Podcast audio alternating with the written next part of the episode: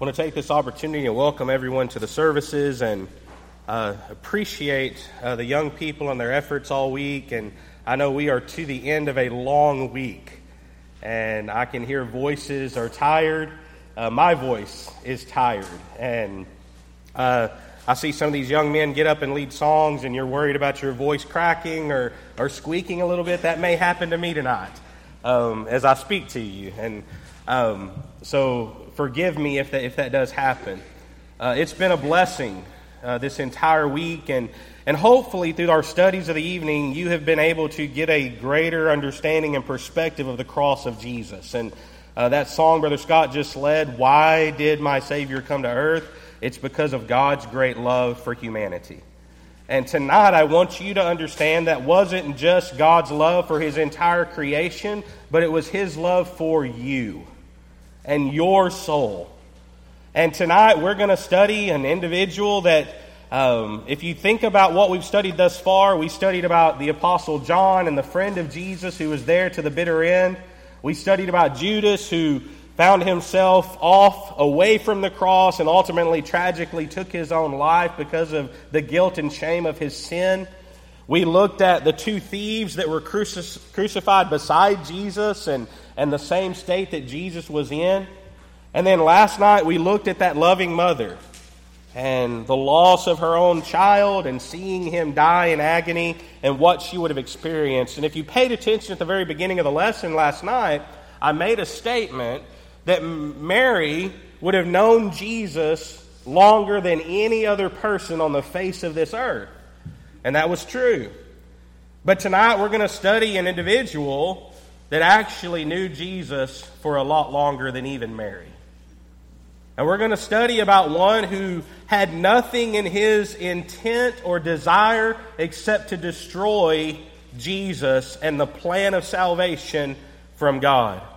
And I want you to turn with me in Luke chapter 10 is where we're going to begin our study. So this first passage we'll, we'll read from Luke chapter 10 and then we'll get into the lesson. Luke chapter 10, beginning in verse 1, Jesus sends out the 70 on their mission. And it says, After these things, the Lord appointed another 70 also and sent them two and two before his face into every city and place whither he himself would come. Therefore said he unto them, The harvest truly is great, but the laborers are few. Pray ye therefore that the Lord of the harvest, that he would send forth laborers into his harvest. Go your ways. Behold, I send you forth as lambs among wolves. Carry neither purse, nor scrip, nor shoes, and salute no man by the way. And in whatsoever house ye enter, first say, Peace be to this house. And if the Son of Peace be there, your peace shall rest upon it. If not, it shall turn to you again. And in the same house remain eating and drinking such things as they give, for the laborer is worthy of his hire. Go not from house to house. And into whatsoever city you enter, and they receive you, eat such things as are set before you.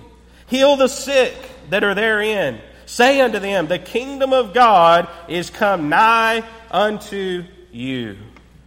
So he continues to go on there and explain to them their mission of going out and proclaiming this message of repentance for the kingdom of God was near. Well, guess what those 70 did? They went out and did that. And they come back to Jesus and return to him. And if you look at verse 17 of the same chapter, the Bible records the 70 returned again with joy, saying, Lord, even the devils are subject unto us through thy name. And he said unto them, I beheld Satan as lightning fallen or fall from the earth, from heaven. Behold, I give unto you power to tread on serpents and scorpions and over all the power of the enemy, and nothing shall by any means hurt you. Notwithstanding, in this rejoice not that the spirits are subject unto you, but rather rejoice because your names are written in heaven.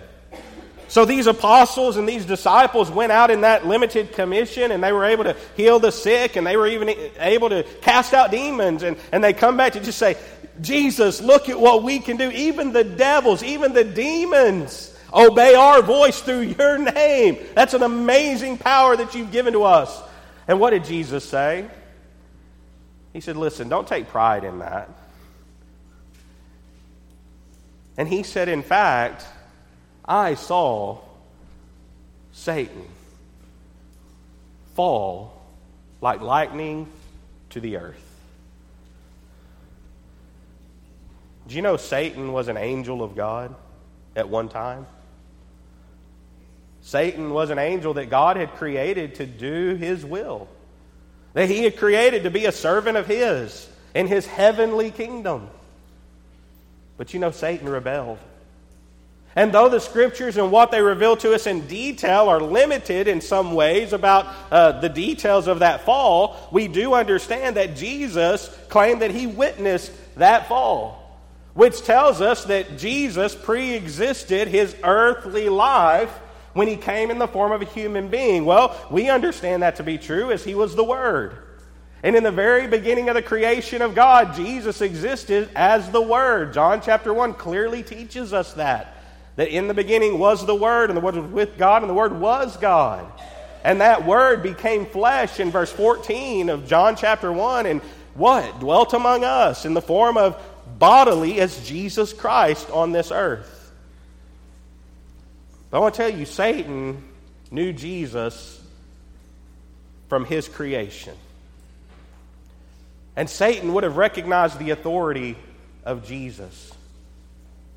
And I want to tell you tonight that Satan looked on at the cross with a great amount of care and concern with what was happening that day.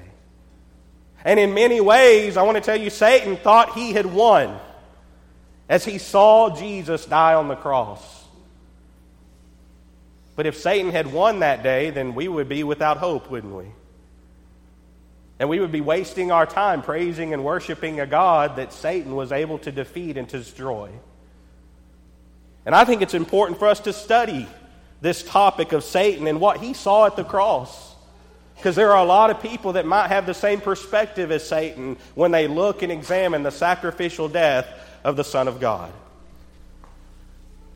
Luke 22 and verse 2. The chief priests and scribes sought how they might kill him, for they feared the people. Then entered Satan into Judas, surnamed Iscariot, being of the number of the twelve. Don't mistake it. Satan had a great amount to do with the deception and the lies and the corruption and all the things that the worldly powers did to put Jesus to death. But Jesus wouldn't have died except he laid down his life. Satan did not kill Jesus Christ, he sacrificed himself. And that's important for us to understand. Though Satan might have thought he had won, Satan might claim that victory of putting Jesus on the cross, the Bible is very clear that Jesus laid down his life. And Jesus even said, No man can take it except I lay it down. So tonight, as we consider Satan, we consider his perspective of the cross, we're having to look at it through a diluted sense of truth. Because I want to tell you, Satan has no truth in him. Satan had one ultimate goal. Revelation chapter 12 and verse 3 John writes, And there appeared another wonder in heaven, and behold, a great red dragon, having seven heads and ten horns and seven crowns upon his heads.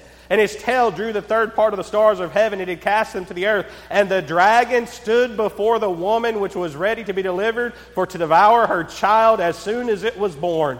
And she brought forth a man child who was to rule all nations with a rod of iron, and her child was caught up unto God and to his throne.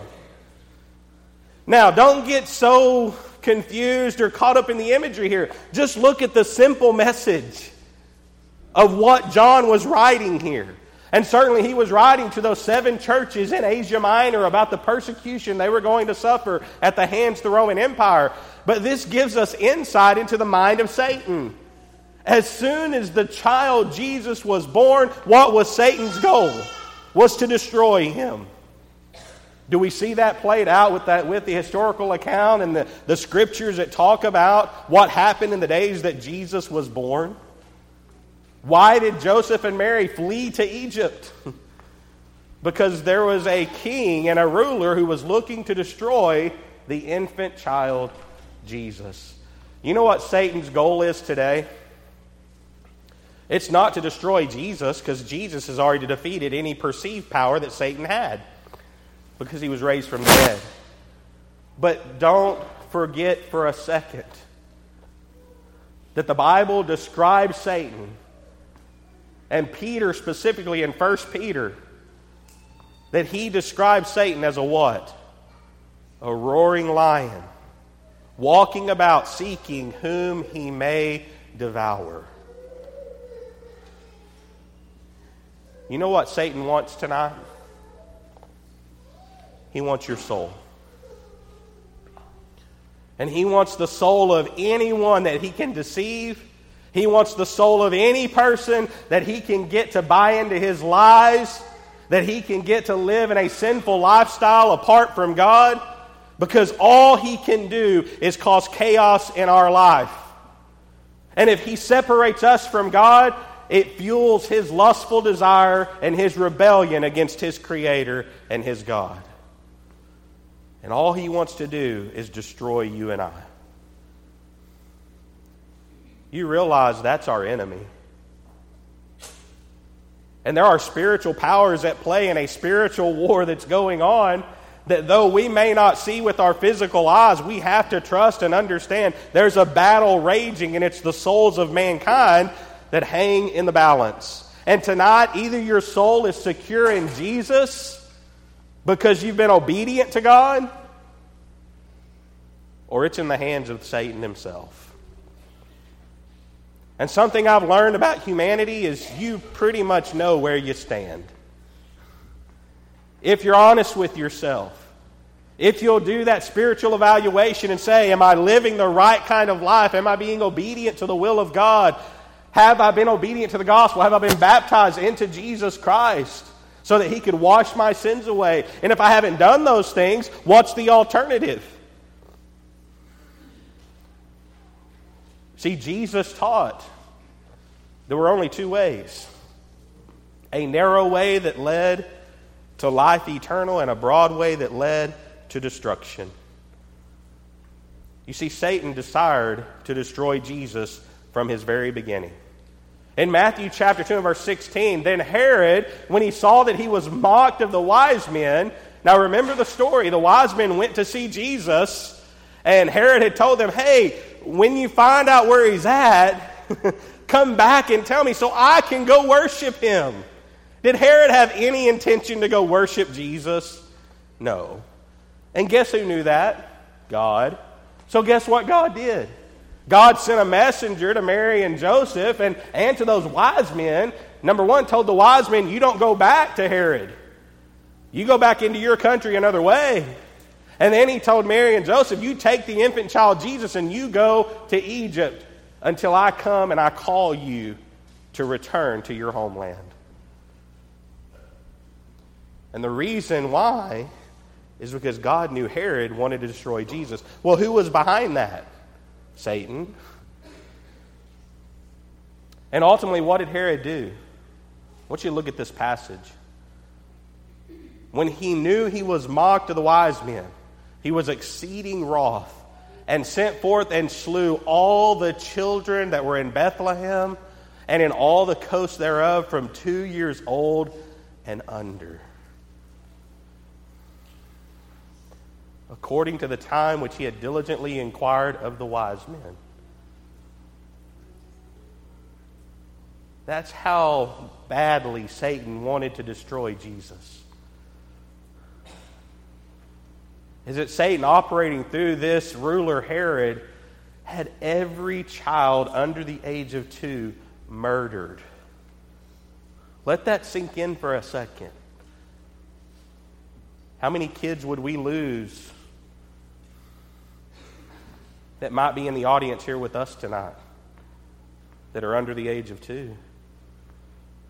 I think about our home congregation and congregations we travel and work with, and it's hard to even imagine that.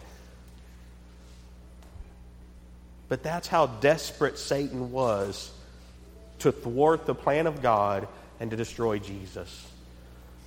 Now, as Jesus was born, we've talked about him growing up and maturing and uh, growing in both wisdom and stature. After his baptism of John in the Jordan, he goes out and he's tempted, isn't he? After his fasting for 40 days, Satan comes to him and tempts him, doesn't he? Matthew 4 and verse 9, and saith unto him, All these things will I give thee if thou wilt fall down and worship me. You see, Satan in his birth tried to have him murdered, and now during his life, as his ministry is in its inception, what does Satan try to do? He tries to get him to be disobedient to God. And he tempts him.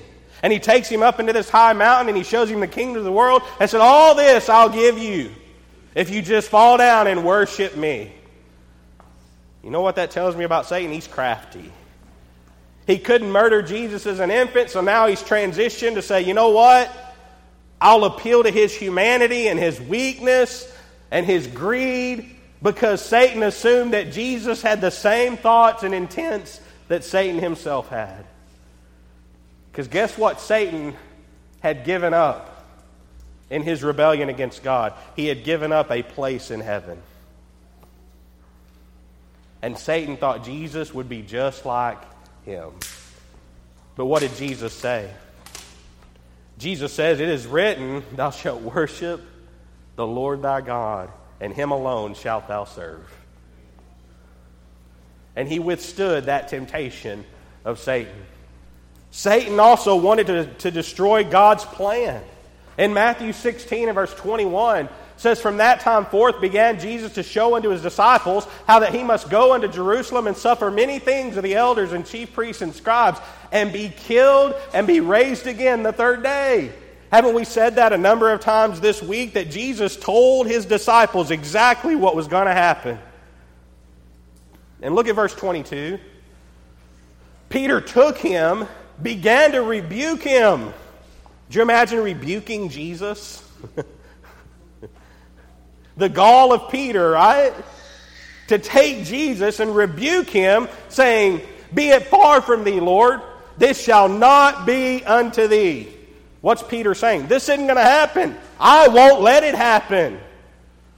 What did Jesus say? But he turned and said unto Peter, Get behind me. Who? Satan. Now, was he calling Peter Satan? he wasn't necessarily calling Peter Satan, but what he was saying is what Peter was promoting would have gotten in the way of the redemptive plan of God. And the only one who wanted to get in the way of the redemptive plan of God was Satan. And he's saying, Peter, get behind me.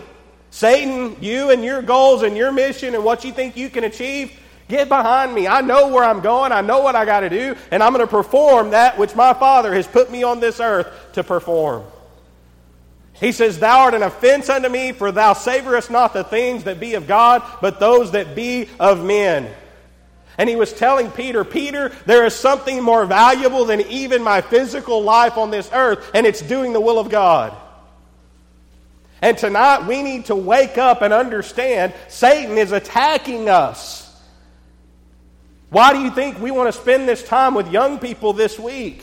And I know we had a great crowd of young people this year. We had close to 100, I believe. I hope we have 200 next year. I hope we have 300. Jeff and Brad are saying, I don't know about that. But here's why. As many young people as we can prepare for the reality of what's out there in this world, maybe, just maybe, we can save their souls from Satan's grasp. Is it worth it? Absolutely. Because Satan wants you. And Satan will do whatever he has to do to get you to follow him. Now, he doesn't just come knock on your door and introduce himself, but he operates through the things in this world.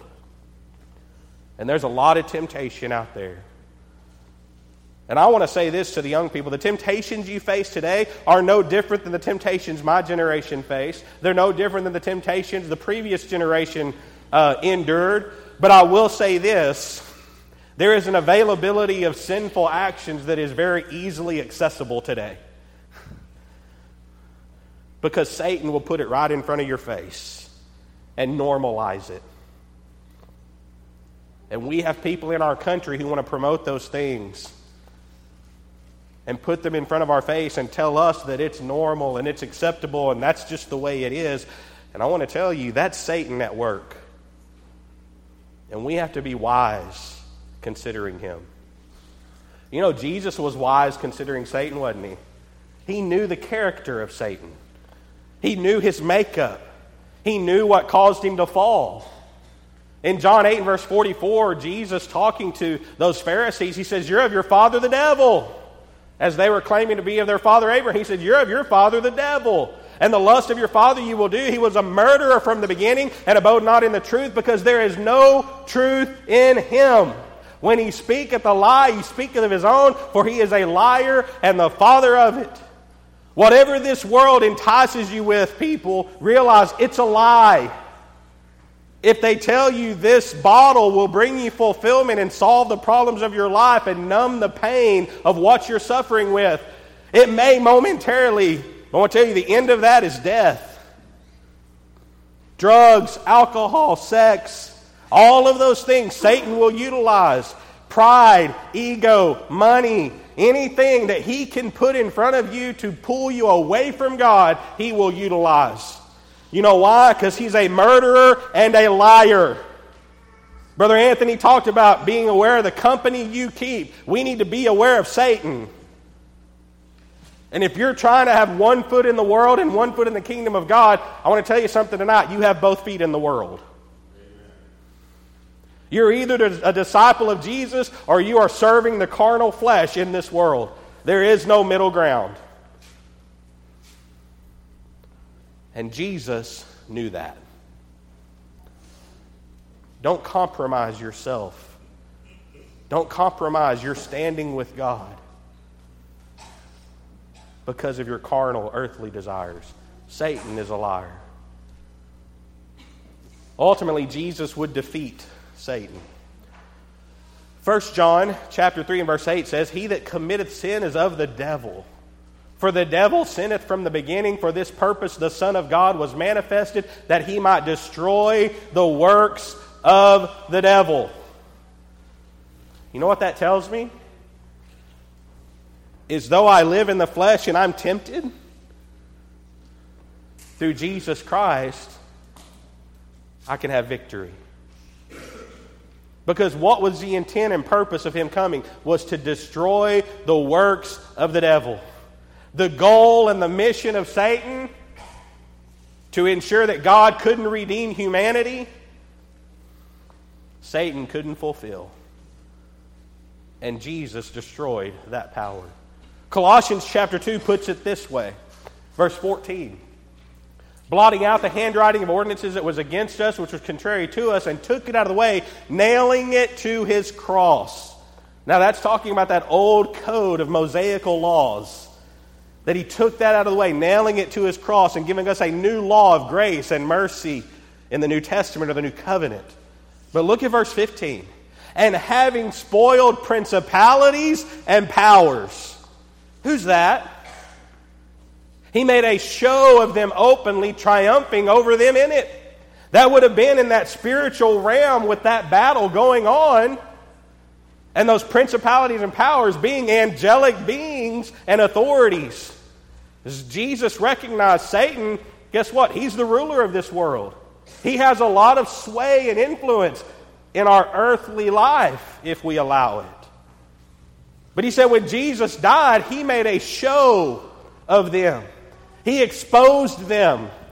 He exposed Satan. And guess what? He overcame him. Should you be afraid of Satan? I don't believe so.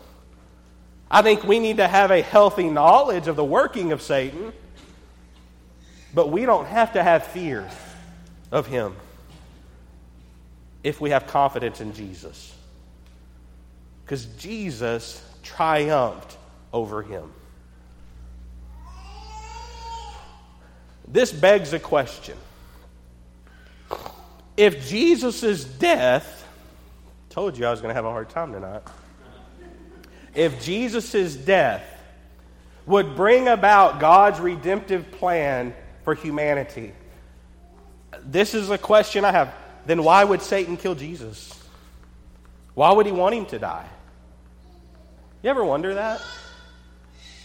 There's a lot of different ideas. I would propose three tonight. Number one, God made him do it, which I don't think is the case. I think God allowed angelic beings free will just as he allows us free will in this life.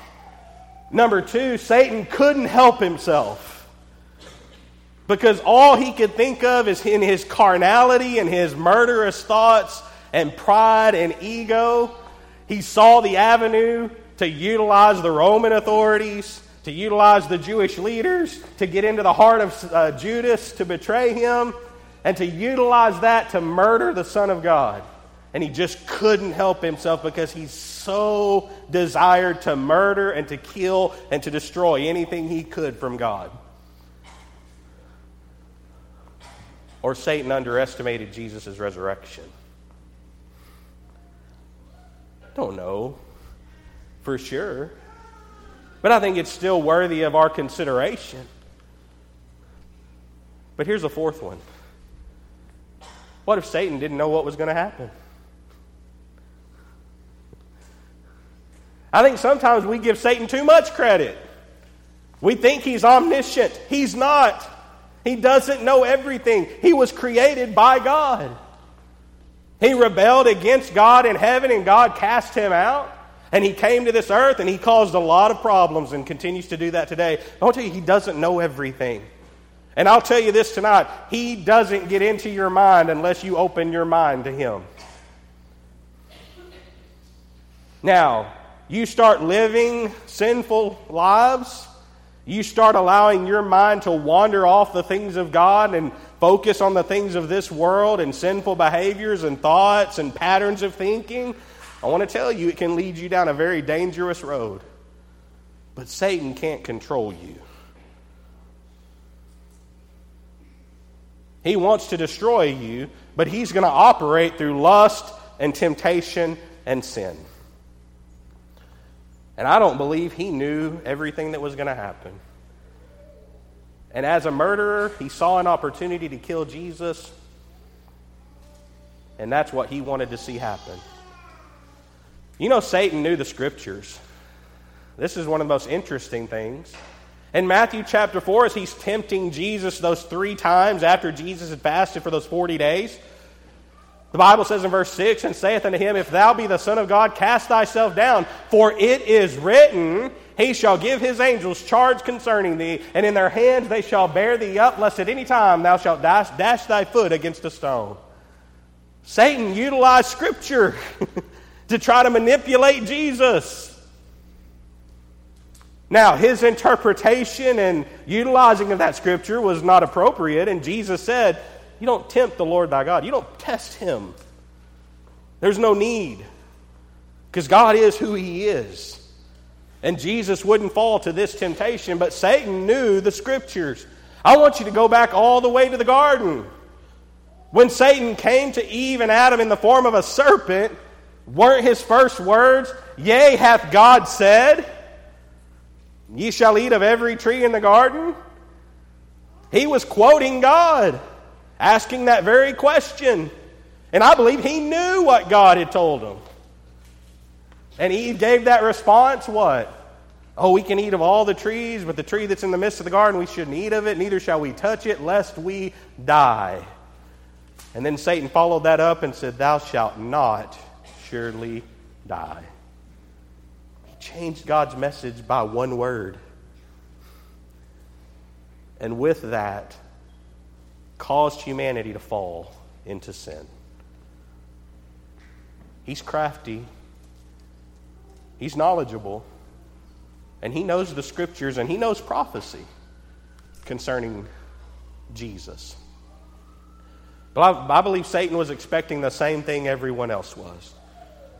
In John chapter 6 and verse 14, says, Then those men, when they had seen the miracle that Jesus did, said, This is of a truth the prophet that should come into the world. When Jesus therefore perceived that they would come and take him by force to make him a king, he departed again into a mountain himself alone.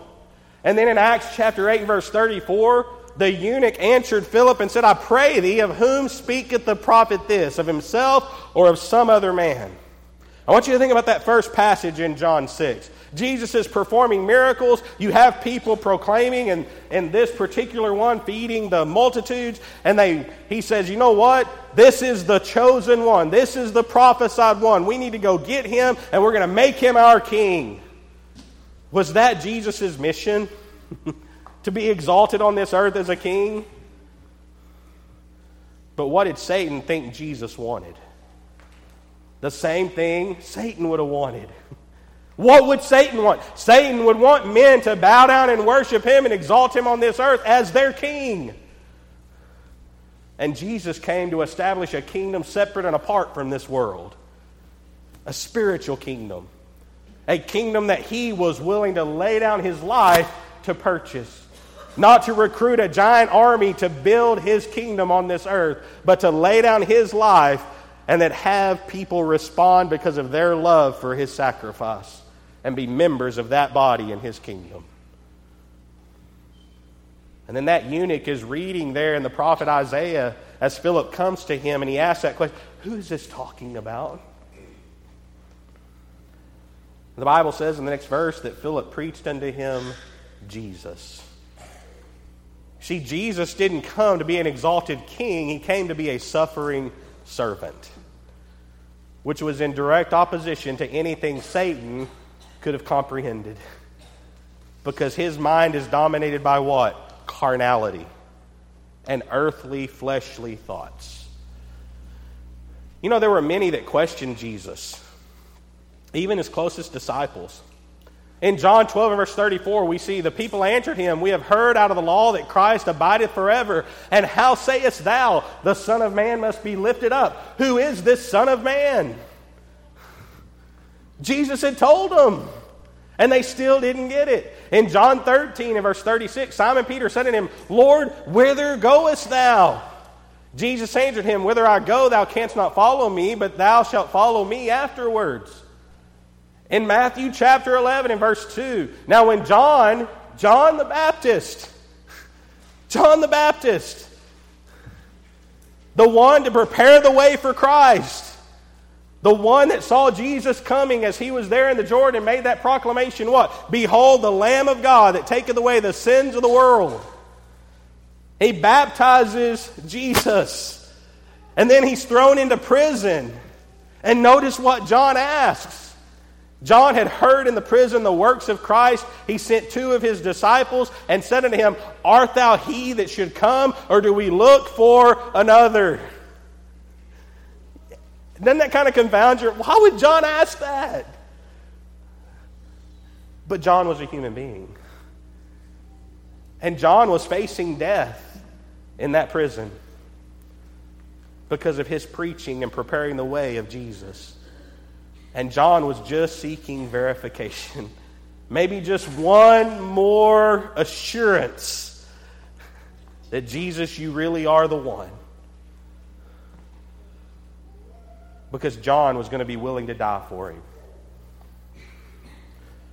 But what this gets to is even those closest to Jesus, up until he dies and he's raised from the dead, they didn't get it.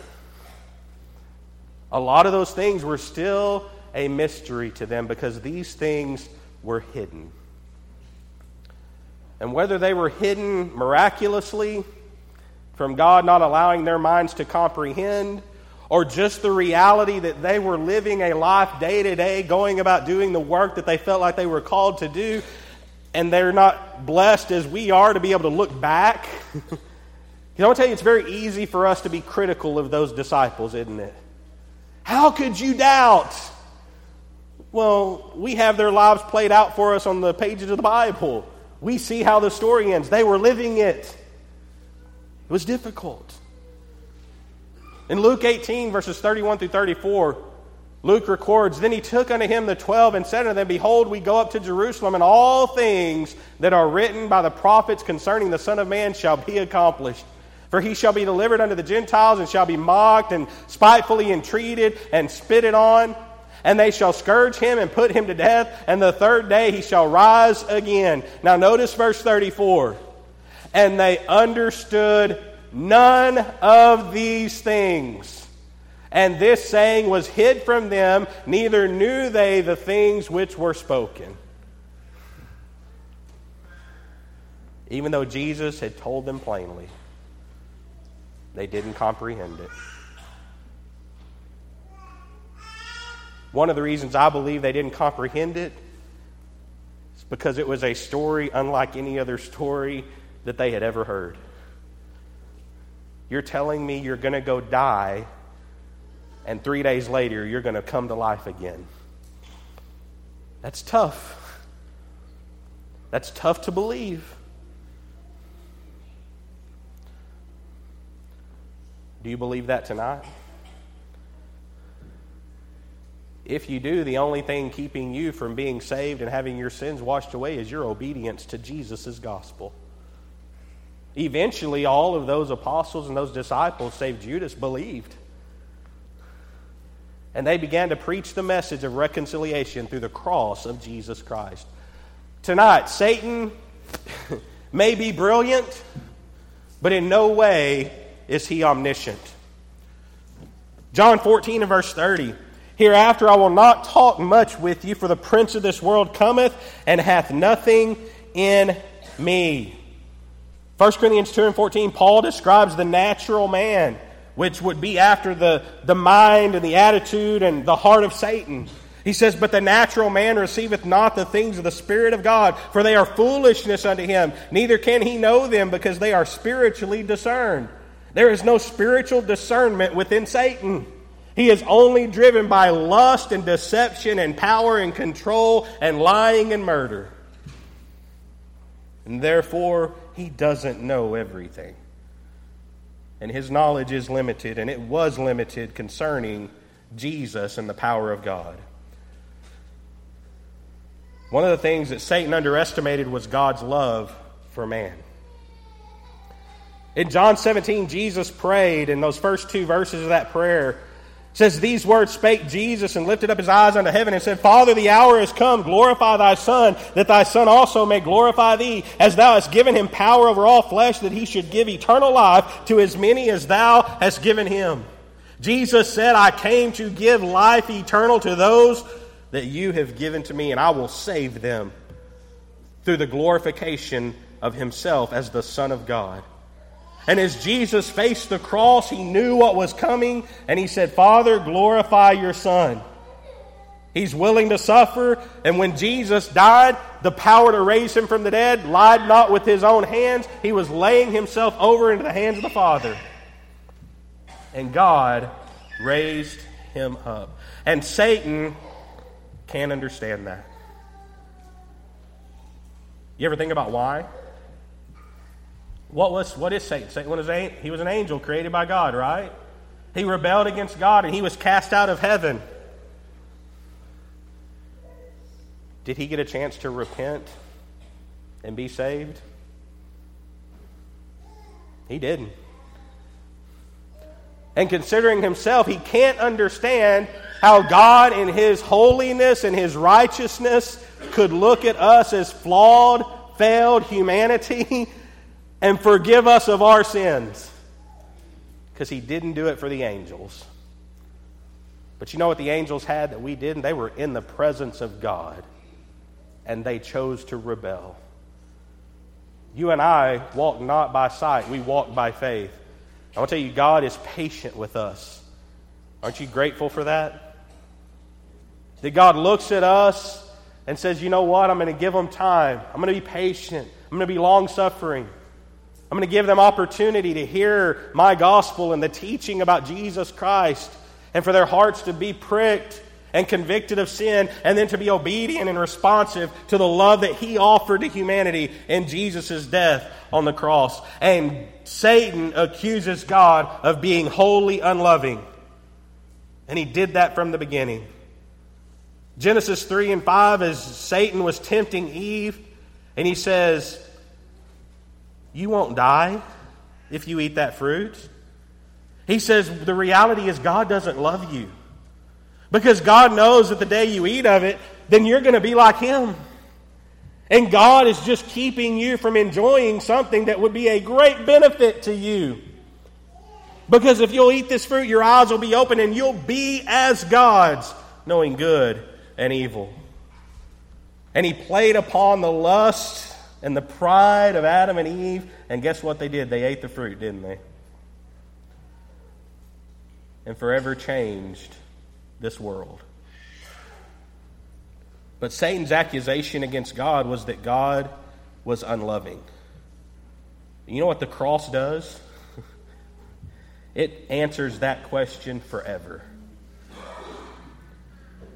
Because no one can look at a God that would sacrifice his only begotten Son and accuse him of being unloving to his creation. Young people, you know why your parents give you rules? I'll tell you it's because they love you.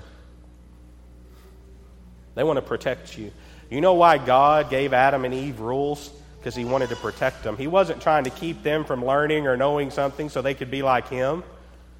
He loved them so much, he gave them those rules, and they violated that and they suffered the consequences of it tell you, God loves you so much that He gave you rules and laws and commandments to live by, but most importantly, He gave you a Savior. Don't ever question God's love for you. Don't ever question your value to God. Don't ever question whether you're important to God because He answered that question at the cross. And Jesus' cross does what Satan couldn't imagine. Colossians 1 and 13, who hath delivered us from the power of darkness and hath translated us into the kingdom of his dear Son. He delivers us, and with that gives us membership into his kingdom. Out of the kingdom of darkness, which is ruled by who? Satan. Into the kingdom of his dear Son. And in Hebrews chapter 2 and verse 14, for as much then as the children are partakers of flesh and blood, he also himself likewise took part of the same, that through death he might destroy him that had the power of death, that is the devil. Listen to this. And deliver them who through fear of death were all their lifetime subject to bondage. Satan's defeated. The only power he has is the perceived power that you and I allow him to have in our life. When Jesus died and rose again, he defeated him and took any perceived power that Satan had and said, You don't have power over these people anymore. They've been delivered, they've been set free. You ever wonder why God doesn't just destroy Satan? I've thought that. Could God destroy Satan? anytime he wanted to. He created him, he can destroy him. I remember my dad saying, I brought you into this world and it's for sure I can take you out. God created, he could destroy him anytime he wanted to. The psalmist said, O Lord God of hosts, who is a strong Lord like unto thee? No one. But God's plan wasn't just to destroy Satan, it was to refute the accusation that Satan made. If he had just destroyed Satan, then how would we know to respond to him in love because of his love for us? Then the Bible teach us that we love him because he first loved us. And that love was on display where? At the cross. Let me put it to you this way. How many of you have ever struggled with sin?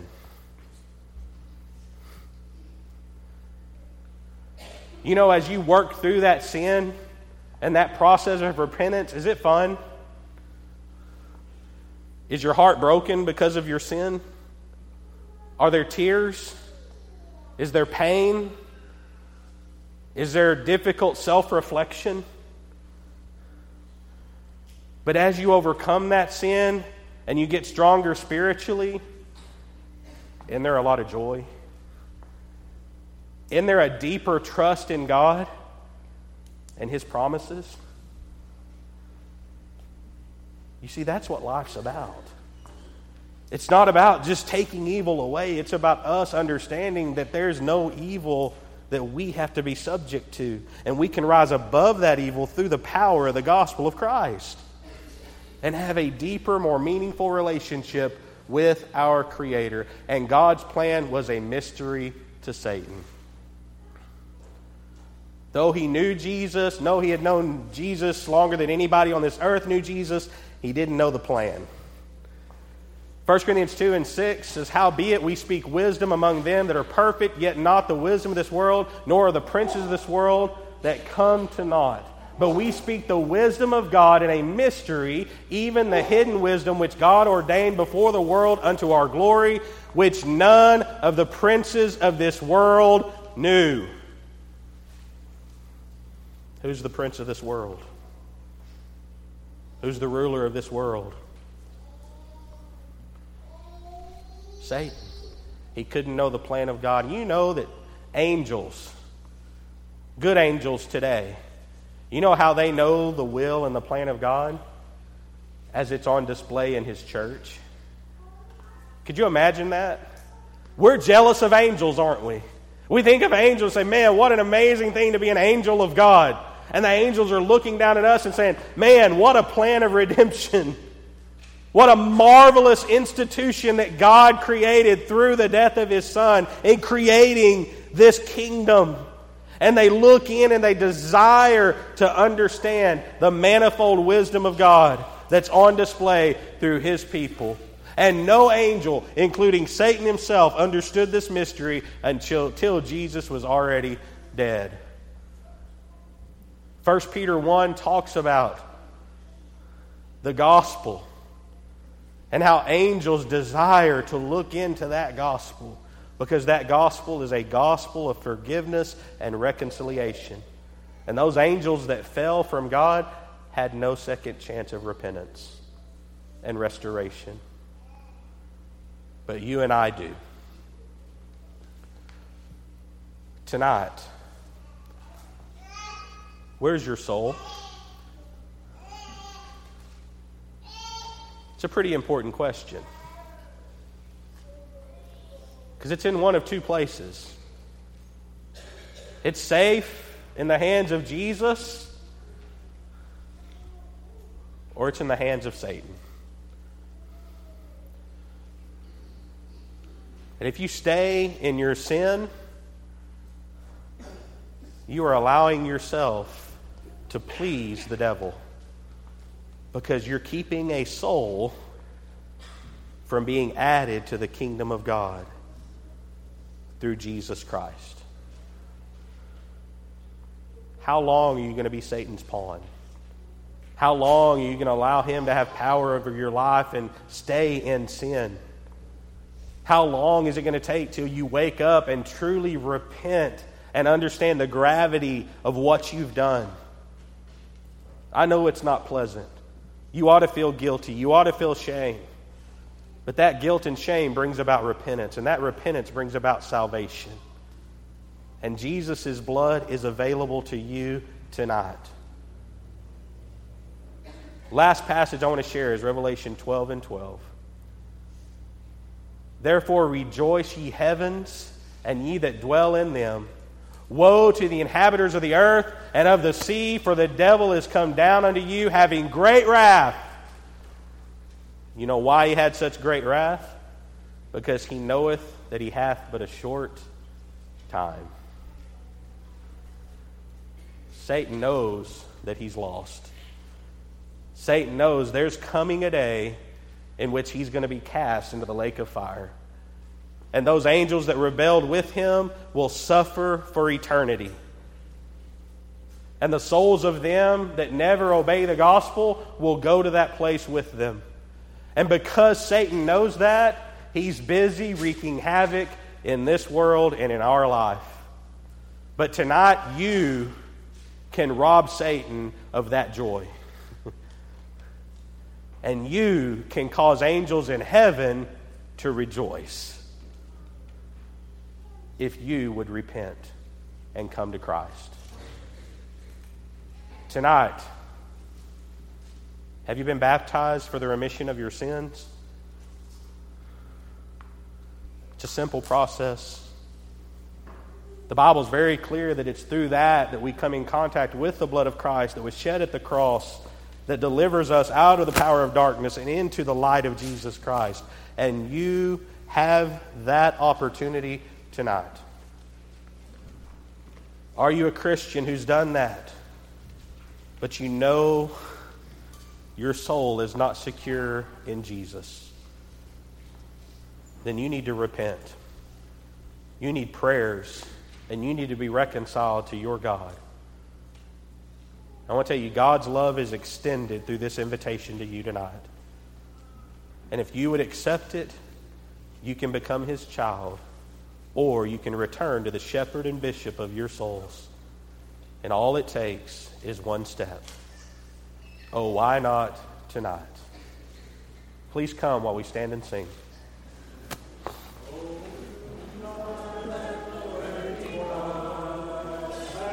Close thine eyes against the light.